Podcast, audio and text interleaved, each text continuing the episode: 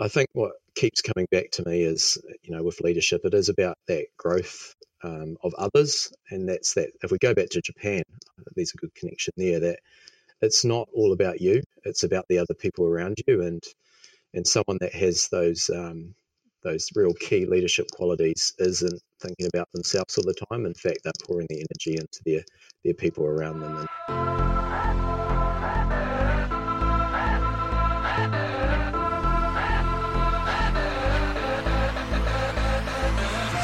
You're listening to the Augmented Learning Podcast and Video Log stories from inspiring educators, leaders, and influencers who are challenging the status quo.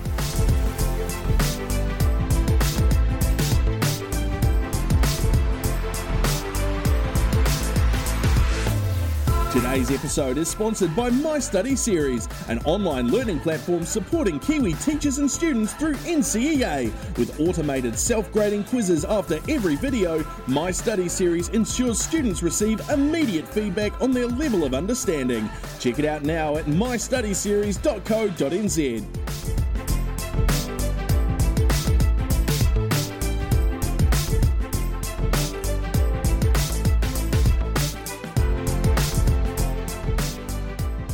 Kia ora everyone and welcome to episode 48 of the Augmented Learning Podcast and Video Log where you're able to grow, learn and develop by accessing high quality PLD when you need it most. I'm your host Carl Condliffe and today we're talking to Sam Ford from Ellesmere College in Christchurch. I've been fortunate enough to develop a nice friendship and working relationship with Sam over the last few months. We both attended the Japan Sports Forum, spending a few weeks exploring Tokyo, and I was quite impressed with Sam's no nonsense approach and ability to apply a critical lens to many of the situations and engagements we found ourselves in. This critical approach is an important skill both in life and probably more importantly in front of our students, where we should be role modeling this as much as possible.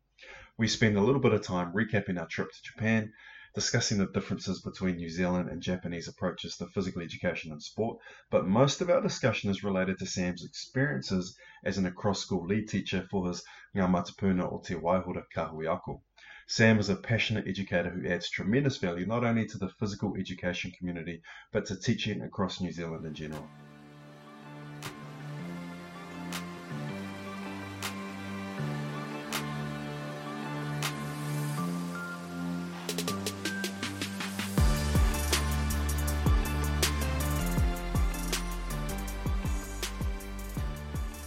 Sam, welcome to the podcast.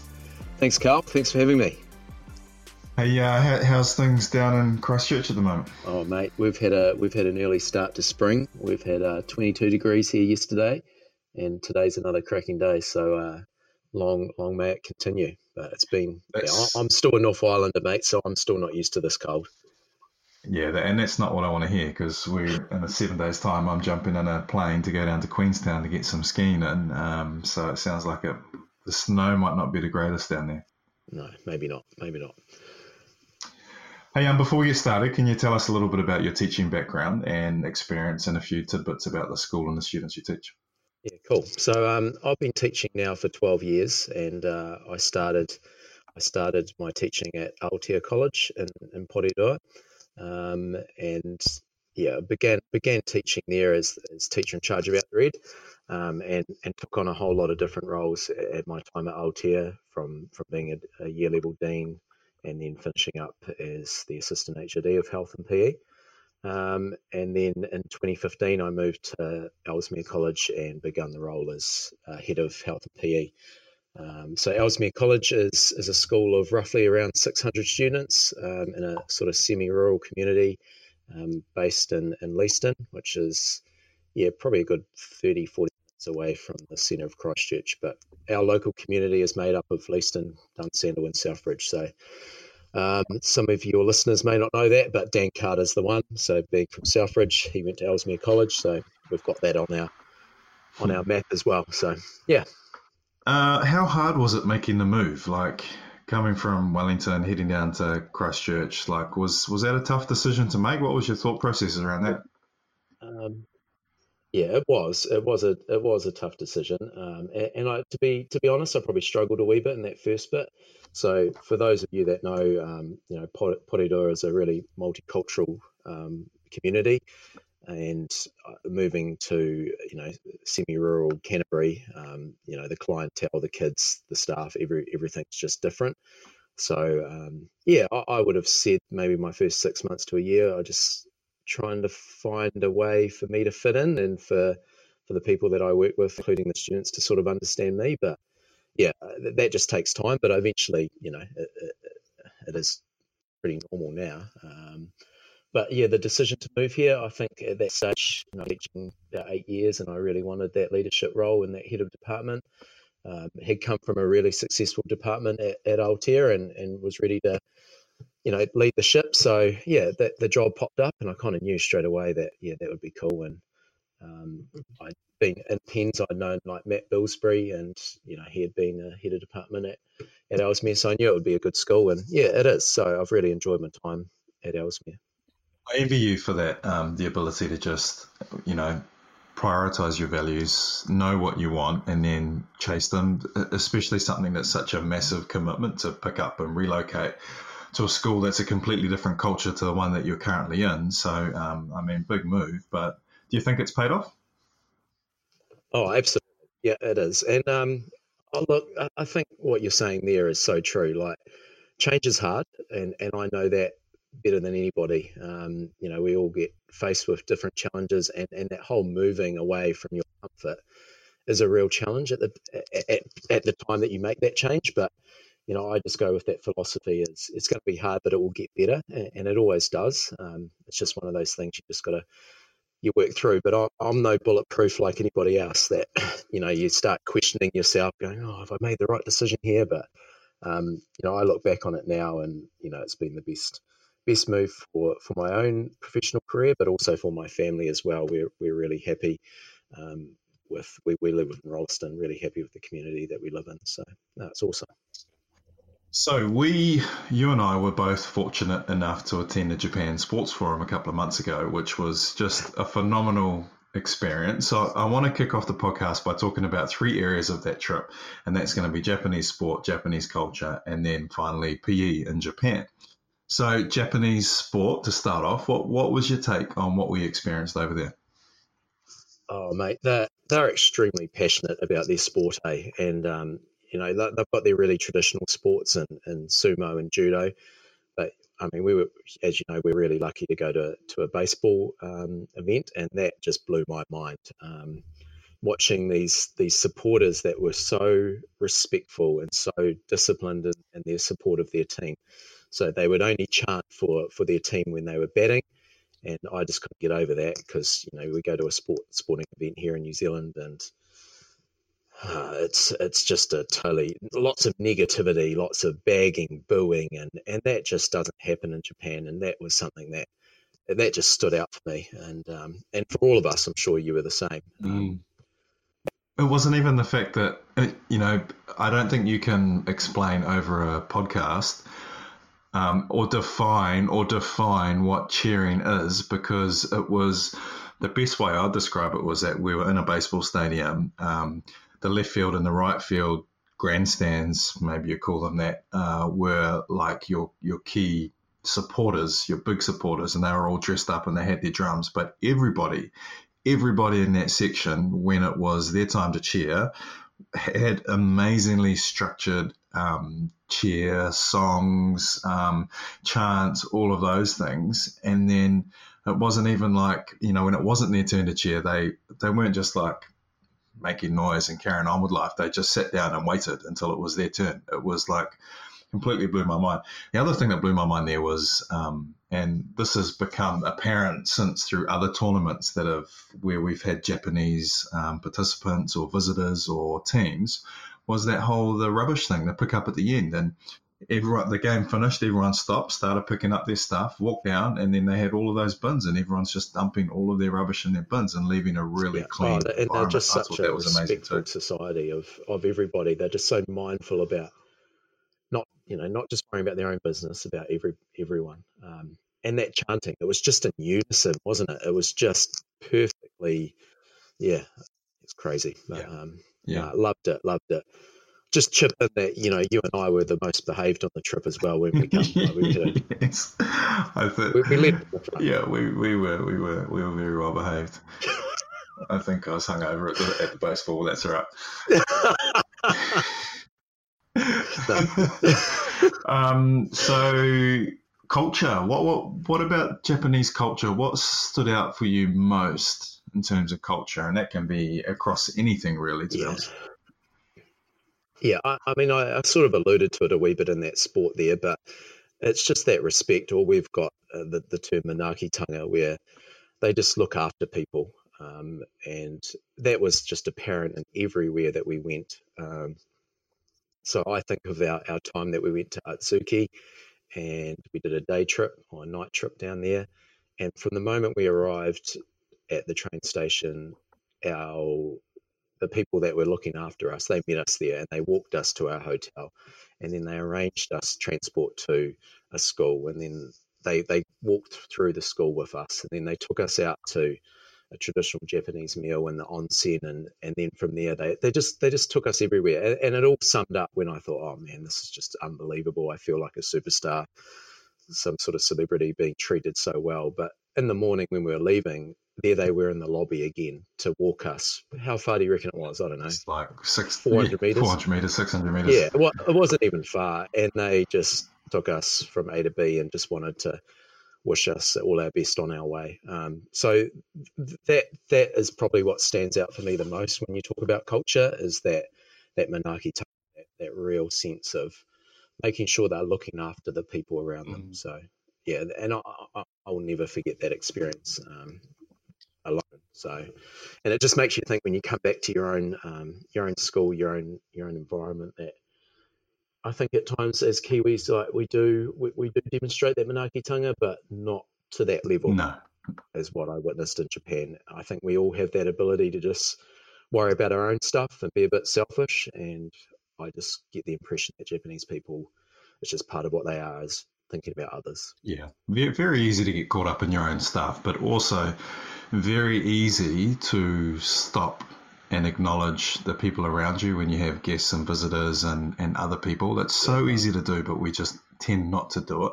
And I think um, you're reflecting on that. And I've had a few Japanese teachers come through uh, since I've been on that trip, and I stop everything, I engage with them, I talk to them um, because mm. I've seen how they hosted us, and that and that was amazing. remember what it was like. Yeah, yeah. Uh, and for me, some of the other things I noticed were just some of those really peculiar things that we didn't understand that weren't part of the Kiwi way of life. Like, um, you know, you'll be walking around and then you look, you're going trying to find food and everything's got like they have the models of the food in all the shop windows and then all of the pachinko gambling places and all of these different things that made this their society seem really weird but it was just a matter of um, not understanding some of those things and for me that was something that was quite unique as well and something i enjoyed trying to um, figure things out and learn a little bit about their culture and how they operate, along with that manaakitanga and stuff like that. Yeah, definitely. What about finally on on the Japan stuff is PE and what we saw there from a couple of schools we went to and how it contrasts to what we do in New Zealand. Yeah. Yeah, look, I struggle with the whole concept of it. Um, I think I think for myself as a teacher, it's it's about that engagement with the students and that discussion that you have. I've got that sort of philosophy that we need to have kids that are learning as they go and they lead the learning, whereas in Japan it was um, very much the opposite. So traditional teacher at the front demonstrating, telling them what to do, everybody follows it, and you know it really focuses on that B strand of our curriculum, mm-hmm. um, and they do a lot of repetition, like mass practice. They just smash it out. They can do it for half an hour, for a whole lesson, even of a skill. So, yeah, that, I think that was the biggest thing that that relationship between student and teacher was very, very different to what we're used to. And, and you'll recall that time that we, we, we had two opportunities to teach in, in a Japanese school, and, and you could just tell the kids loved the fact that we were we were working with them, eh? Like we were working alongside them, and and they were not used to that. Um, so yeah, very very different. Yeah, the, the mass practice stuff was really interesting. Like, you know, when we, we observed that coaching, um, what I did like about that, and I've written about it since, is that you know maybe we do need to just give um, something like mass practice a, a, little more consideration in New Zealand because the levels of skill execution over there were phenomenal. They were, um, they, they were really talented and skillful athletes. Um, but again, there's the all of the the things around um, you know decision making and strategic play that they're probably lacking a little bit. Um, but maybe some sort of hybrid blend of the two could be um, really useful in our approach to PE the Kiwi way, I think. Yeah, absolutely. I think yeah, and there's pros and cons as you as you've alluded to, but I think we've just got that more holistic curriculum that allows us to do oh, like we look after the whole learner, whereas I think in Japan they were very singular singular with the whole they wanted to concentrate on a skill and they wanted them to make sure they did it really really well and mm. as for getting along with your teammates or social responsibility or anything else they just it's not even on their radar so yeah yeah yeah, but no, so com- cool. com- communities of learning which is kind of the focus of this podcast episode is is currently a big part of your teaching career um, for those listeners who might not be in a COL or, or might not know what a kahui is, can you provide a little bit of an overview for us? Yeah, so uh, just put really simply, it's it's that ability for the sector to be able to work closer together. So we're talking about ECEs, primary schools, secondary schools, to be able to to collaborate and be able to um, you know personalize some of the learning pathways for the students and to have those those transitions between a lot more seamless and yeah, and to have common goals and visions where they they work better together. So I've I've only been in the role since the start of the year. Um, I was appointed at the end of last year, and we are a very small kahuiako. So um, we've we've got just me as the across school lead, and then we have eight within school teachers because we've got such a small amount of students um, across our kahuiako. So yeah, that's that's the that's the that's the sort of purpose or the breakdown of it. Um, and every kahuiako has its achievement challenges, um, and they're very similar. I'm not sure what your one is, Carl, but ours ours are to do with literacy, numeracy, and level two achievement. But really, that's that's the stuff up in the sky. Um, the, the more purposeful work is around like your drivers or your levers. So for us, um, in our Nama Puno Te Waihora, which is our kahui ako, is hauora or well-being uh, culturally responsive practice, and transitions. So all of our work is around those those uh, three levers. Um, yeah, but uh, because we're so small, should I keep going? Because we're so small, um, we I sort of sit in that in that sort of leadership team. So we've got the four principals from our schools um, and myself. So we we meet uh, quite regularly, even up to sort of every two weeks, three weeks. Um, and we'll be discussing big picture things to do with the kahui ako and where we're heading and what we're doing. Some of it's just nuts and bolts around how the schools are working together, but some of it's more about the planning of our kahui ako and the direction where we're going. Um, so that's that's one part of my role, and then the other part of my role is uh, working closely with those eight within school teachers um, and on their on their own individual inquiries and, and their and their work that they're doing with their, their other teachers in their school. Um, so we, mm. we hmm. do have a focus on on coaching and mentoring as well because that's where we see the the change will happen where we're we've got teachers that are skilled in coaching and mentoring and supporting others. So I think that's what I, I bring, but then also helping those um, those within school teachers to be able to to work on their their coaching and mentoring of their staff as well. So, oh look, mate, it's been massive, massive learning.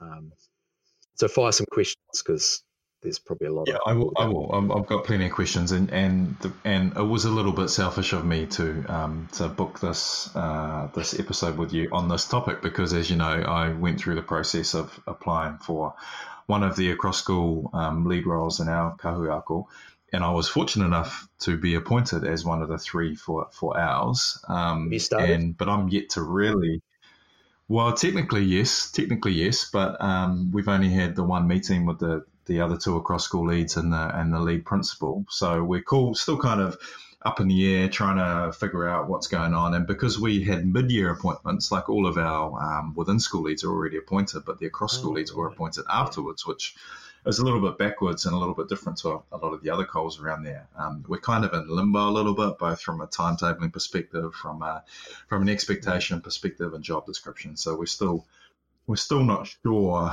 at the moment what's that, what that's going to look like for the remainder of the year. But like you said, it's all learning, and I'm starting to get a better picture of, of what's happening.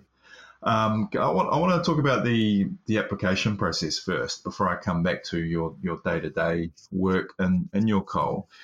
Real tough, real tough application process. Yeah, huh? it was it was big. It was really massive. Um, you know, I remember when I spoke to my principal about it and showed him, it was you know sort of what the equivalent of some some principals would do for principal's jobs. So it was up there, and you know, I think I spent roughly about 15 hours on it, just making sure that you know I had it all down and I drawing on my previous experiences, and then backing it up with um, with research as well.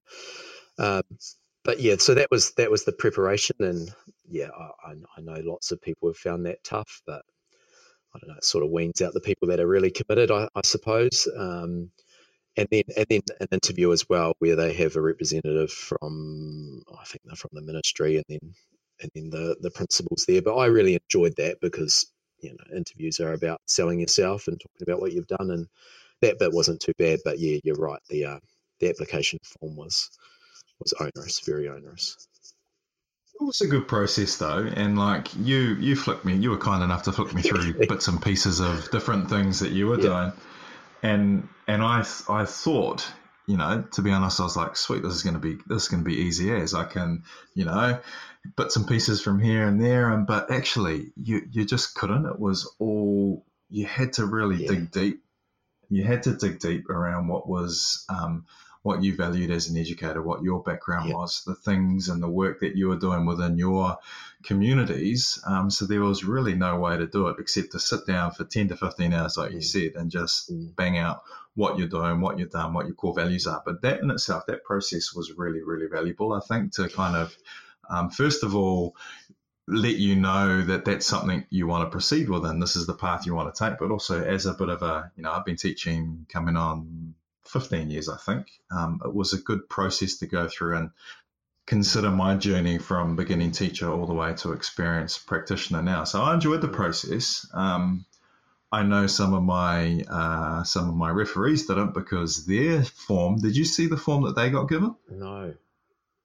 Oh Their yes, I did. Yes, I did. Was even it was even deeper yeah. than the stuff that we had to do. Oh my gosh! So yeah, um, I, I, had to uh, ring and apologise to a few people once I saw what they were doing. But you're right. I mean, I think as educators as well that we get so caught up in our own work, and we kind of don't take that moment to think about what we've done and what we've achieved. And yeah, I, I think about jobs that I've gone for, and you're like, well, you've actually done a fair bit here, but you don't actually see it when you're when you're just in it. Um, and you're right. So I agree with that wholeheartedly. That you know, it was yeah. a great experience yeah. to see what you've done so far.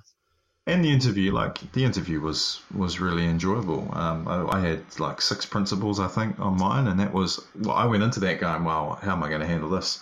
But um, you're a podcast quite... expert. You love it. You love oh, that chat. You would have been nah, all over it oh, it's different when you're behind a mic, hidden away in your office, and no one you think no one's listening, but in front of other people it was. But it was well, it was really nice. Like with her headphones in right now, so she's probably listening, going, "What? What an egg." yeah. Um, yeah, I, I found it really refreshing to just be able to talk openly and frankly about different things. And um, our, our ministry representative was actually my principal when I started oh, teaching. Oh, wow. So that, again, that made me feel a little bit more comfortable. And my current principal was there; he's on the panel, so oh, I, I, liked it. I enjoyed it, and it made me it definitely reinforced that this was the right step for me, and it was something that I wanted to um, wanted to give it a go. Yeah, nice. But I'm keen to, in in sort of two minutes or less, I'm keen to hear what your what does your week look like as an across school lead. Yeah, so unlike you, I had my timetable. I, I knew I was in the role pre before the timetable was set. So um, my because I work so closely with the lead principal, so we've got a model where our lead principal is the lead for six months at a time, so that rotates. Um, so we decided as a kahui that because we've got to work so closely together, um, it would be really important that the time that I had was aligned with the lead principal. So we decided on a week that I would make sure that I could have de- solely dedicated to my work uh, with the kahui So that was a Wednesday. So I have no classes on a Wednesday. Um, and then the rest of the non-contact time, because it is the equivalent of two days, was spread across the week. So for me, um, what it would typically look like would be touching base with that lead principal, um, and whatever the work is that we're doing at any one time, we would discuss it. Sometimes it would be with them for the whole day, um, but sometimes it might just be a little check-in, just make sure we're all on track. What have we got coming up? and then the rest of the time was left for me. So, yeah, as I mentioned earlier, um, a lot of that is about the the work with the within school teachers um, and supporting them, but a lot of it is about my own work as well. So, for us, um, we've been on a journey. I suppose if I talk about the journey, that's probably the easiest way yeah. to do it. Yeah. Um, we started off just doing scoping through I scoped the schools and talking to the to the principals and just getting a bit of the lay of the land and the pe- the people there. Um, and then from there, kind of wrote, wrote, up a bit of a report. And I did this with the ECEs as well um, about what I sort of saw as sort of our priorities and where we need to go. Um, and it, it, came pretty obvious that of our three levers, transitions, well-being, and culturally responsive practice, it would be well-being was where we need to focus our energy. Um, we've had a quite a hard time down here in our community with um, some really unfortunate incidents that have happened, um, a few deaths um, in the student body as well as um, in the community, and that's been really, really hard um, for such a small community. And that's that's where we're sort of pouring our, our energies into now. So, the, at the moment, we're working towards a big community think tank um, where I'll be facilitating and running um, not a workshop, but a sort of uh, a, formal way of gathering information around well-being for our students, um, for our staff, and for our community. And they'll be separate sessions, um, but we're sort of just in the preparations for that at the moment so yeah, I might have waffled a bit there, mate. Apologies, but yeah, that's that's sort of what we've been doing. No, no, that, that's good. And I think, you know, um, I'm sorry to hear about the challenges your community are having around some of that stuff. And I think across the nation, it, it is quite a common theme. Um, and it's it's why I think, you know, well-being is featuring in, in, a lot of the work that many COLs are doing because we're society is in a position at the moment where um, there's some really difficult and challenging times ahead of us. So I, I like the idea of a think tank. Um, I think that's you know a really positive start for getting some some real community and social action across that kahui Um, so I, I, hope that pans out well for you. I know, I know one of the domains that we assessed against is around professional relationships and values and engagement. And this this question popped up when I was going through the application process, and I thought it was a really, really positive question to ask you. Can you tell us a time in the past when your thinking has been challenged to a point where you deliberately changed your practice? I think that's a really powerful question. Mm-hmm. Oh, definitely. And you know, as I as I've said um, earlier, that I've I've held a number of roles, and I think in every role that I've had, um, I've taken key learning away, and it's made me, I think, a better educator and a, and, and have a, a, broader set of skills. Like um, those are those are the people out there that would have known me at Teachers College. I went to a single sex boys' school not too far from your one, and um, I thought I knew everything. Yeah. I'll be pretty Most honest. Of those boys that. do, mate. Uh, yeah, yeah, yeah. But um, yeah, I didn't think this teaching gig would be too hard. I've I've got it sorted. I'm pretty confident in myself. I'll be able to be a good teacher and all the rest of it. But I think you know that key learning I had, and I'm really fortunate that I started my career at at Aotea because um, yeah, I soon got put in my place and and learned a lot of stuff, um, particularly through the deaning, um, exposure to a lot of um, yeah a, a, lot of different backgrounds to where these kids come from, um, and then and then sort of curriculum wise. You know, being an assistant head of department to an okay HOD at the time. She was all right. Um, I, I learned up a few a few things there as well. But I think what keeps coming back to me is, you know, with leadership, it is about that growth um, of others, and that's that. If we go back to Japan, there's a good connection there. That it's not all about you; it's about the other people around you, and and someone that has those um, those real key leadership qualities isn't thinking about themselves all the time. In fact, they're pouring the energy into their their people around them, and and I think that's what I have probably learned the most. Um, mm. Yeah, and and oh, yeah, yeah, and people that will know me may have seen that growth as well, but um, yeah, it's something that I know that I have grown in over over the years. That yeah, it's it's the with, it's not it's not the at, it's working with people and, and, and build those relationships as you go. So No, it is, and, and that's deep, Nate. That's real deep, isn't it? Yeah, yeah, and it's powerful. And that's I mean, that's one of the come just coming back to the, the communities of learning, that's something I, I don't really I'm getting a bit puzzled by because you know, there are a lot of people who are against these communities of learning. Mm, uh, and I, yeah. I just don't get it because how, what what can be a downside to a community of schools and providers working closer together to build capability and capacity was the end goal of having you know far greater outcomes and experiences for our learners. I mean, you, you can't yeah. you can't go oh, wrong with that. Yeah, No, you're you're right, hundred percent. Um, I think it often is the conflict is around the resource, yeah. and that gets people's backs up just yeah. in terms of the equity. But as you said, like, well, at the end of the day, we've been given this resource, so we've just got to make the best case of it, right? Like, yeah. we can't change the decisions that have been made politically, but we've got it, so let's let's make the most of it and. Um, yeah, get these get these sectors working closer together, and I've I've loved my time going into the ECEs and meeting the, the teachers there. And the same with the primary schools, like to the point now where, you know, you, you look forward to um, taking your break out of your, your, your own school and going to spend that time in, in other schools. It's, it's really refreshing. And, you know, I know that you'll, you'll experience the same thing as I've done. It's been a real sort of fill your bucket type experience. So, yeah, I look forward to hearing how you go, mate. Because yeah, I, I mean, that's that's positive to, to hear, and I'm I'm glad you, you mentioned that. I, we I know you've been really busy, and this is like the seventh time we've tried to we've tried to book oh, this uh, this recording. Well.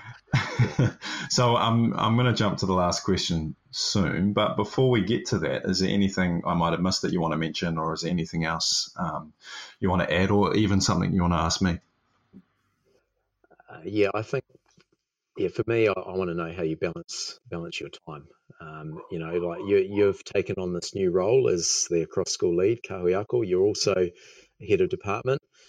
Know, I know you're on the board at, at, at so mate, you must. How do you do it? How do you fit in everything you do, and be a father and a husband and all the rest of it as well? Yeah, it's um, that's a really good question, and I get asked this by a lot of people. Um, and and first of all, it comes down to um, my my values, my why, and my family sits um, very firmly at the top of that. So everything everything I do and everything I choose to do, I, it needs to come back to improving my situation with my family. Um, so, so, for example, let's say the Kāhui Ako role, it's got the potential to um, take me away and and have me a little less focused. But um, in the bigger picture, it's it's has the potential to it increases my salary a little bit. It gives me more experience in different areas, which in the future may lead to um, different opportunities that in the long term are, are going to um, support my family and allow us to do better things as a family unit, if that makes sense. Um, so yeah, everything everything comes back to the, the three things that I value, and one is um, is is my family. The other one is is my hauora, my well being. So um, that's a big part of my life, um, and I train at least sixty minutes every single day, some form of exercise, um, and that's another big part. And the other big part of my why is to be able to take disciplined action to empower learners. So those three things are at the core of all of my decision making and I, I do a lot of things, you know, like you mentioned, I've got the COL now, I'm an HOD, I'm a father. Um, I have a business with multiple brands that I yeah, that I run, yeah. but um, it all comes down to to that. And I, I, have a few systems in place that I use to balance my time and ensure that I'm working on the things that um, are important. Um, I, I do something called bullet journaling, which is a way to to basically um, track your track your past, present, and future. Um, and it's like a it's it's a how about this? It's a non-linear um, modular planner or journal. Um, so basically, you just empty your brain of things that need to be done. Um, you put them into this journal, and it's structured in a way that you can tap back into those things and action them when you need to. Um, so a lot of people run run around. A lot of people. Yeah, yeah. Well, the book is really good. I read the book um, and then implemented it like the same day. It's it's a short book, um, the bullet journal method.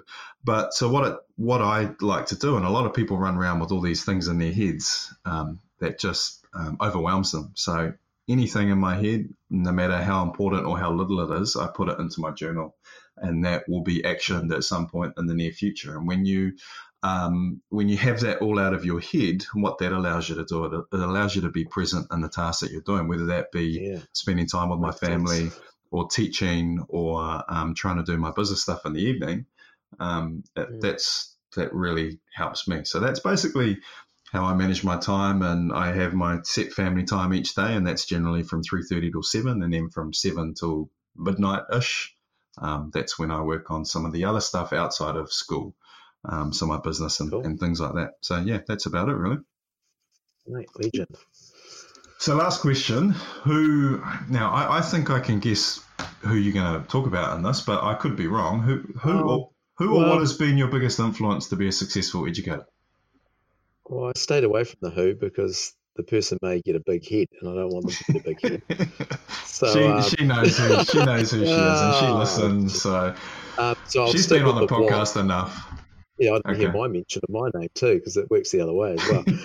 hey, um, so for me, it, it, probably is that exposure to professional development um, opportunities, and I mean, I'm someone that takes them. I, I always have, and I always will. Um, I'm not one just to sit back and just hope for the best. I, I actively s- sort out, you know, opportunities to grow myself. So whether that's with PENZ or that, like you mentioned, that Japan Sports Forum, they were classic examples of it. Um, and I've also been really lucky in my four years at, at Ellesmere College. I've actually been on four international trips. And that some may look at that and go, oh, how did you do that? Well, you make you make these things happen. Um, but yeah, the networking is a is a big part of that. Um, but yeah, as I mentioned before, it's sort of taking that key learning from from the different roles that I've got and, and bring it into your to your next role. But yeah, I, I probably can't go past um, my wife as well. She's she's an educator. She's a health and phys ed teacher. We we met each other at Teachers College, and she's doing some amazing things, uh, particularly in that wellbeing space um, at Rolleston College. Um, and obviously, we talk a lot of shop at home, probably too much, but we get each other's um, environments, and and we we're able to support each other a lot with that. But yeah, uh, apart from her, you know, I've got lots of mates um, throughout the country that that are in the profession and and you're one of them carl and we, we just learn off each other and and we we yeah we just take the best out of everything and, and make it better for our own for our own environment so no that's about it mate I like it. I like it, and you know, you've you've got to go after this stuff. You can't just sit back and mm. just be a teacher. You've got to take action at some point if you want to improve and develop. And and do good for your students. You know, if we're just going to sit back and relax, then um, our students aren't going to come away with the or experience the exciting learning environments that we should be providing them. So I like your Absolutely. answer there. Um, and you know, I, I do want to thank you for for taking the time to sit down for a wee bit and have a chat. I know I know you're super busy, um, so I, I, value your time. Um, I also value uh, getting to know you over the last sort of six months a little bit better. You'd always been somebody who I knew I knew of. I knew you were doing amazing things, but getting to spend that 10, 11, however many days we're in Japan with you and and work quite closely because you know when you put 15 people together you form those cliques and those groups come together and, and operate quite nicely so it was really nice to spend a lot of close time with you and um, and well, I, I, learned I, a lot think, from yeah, you oh, hard out. Same for me as well. And I think, you know, I think a big part of how we connected, this is going to sound like man love, bro love, whatever, but we, um, we both have that, ability to think quite critically, and we're and we're both brave enough to speak it. And I think that's where Yeah. you and I connect because we'll we won't sit there and be quiet just for the sake of doing that. If we feel like we need to, yeah, think critically and say it, we will. And um, Yeah. yeah, that's probably how we connected in I- I Japan. will- I, I will add in that I think I'm less outspoken than Oh, you. Carl but Don't know about that. But I, I think no, I think education needs more people like that. I think um, we, we shouldn't be prepared to accept things at face value, and we should be able to um, not hold, not hold people accountable. I don't think that's the right way to frame it, but just expect that things should uh, not happen in a certain way because that's the way they've always happened. We should be able to expect highly of the people we work with. I think that's really important. yeah, and Um, as long as it's so- done in a res- respectful way, there's no yeah, wrong. yeah, yeah. Absolutely. And I think you're one of those people, and, and that's why I, I appreciate and I look up to you as an educator because you tell it like it is, but in a respectful way, and um, and that provides an environment that is, is solutions focused, growth focused, all of those things. So um, keep up the good work. Um, I'm looking forward to hearing about some of your other journeys that you have uh, in education coming up, and um, I think. Yeah, I think you've you've got a bright future ahead of you, mate. Thanks, Carl. I look forward to a face to face over a lemonade. Yeah, lemonade it is, mate. Cool. Cheers, buddy.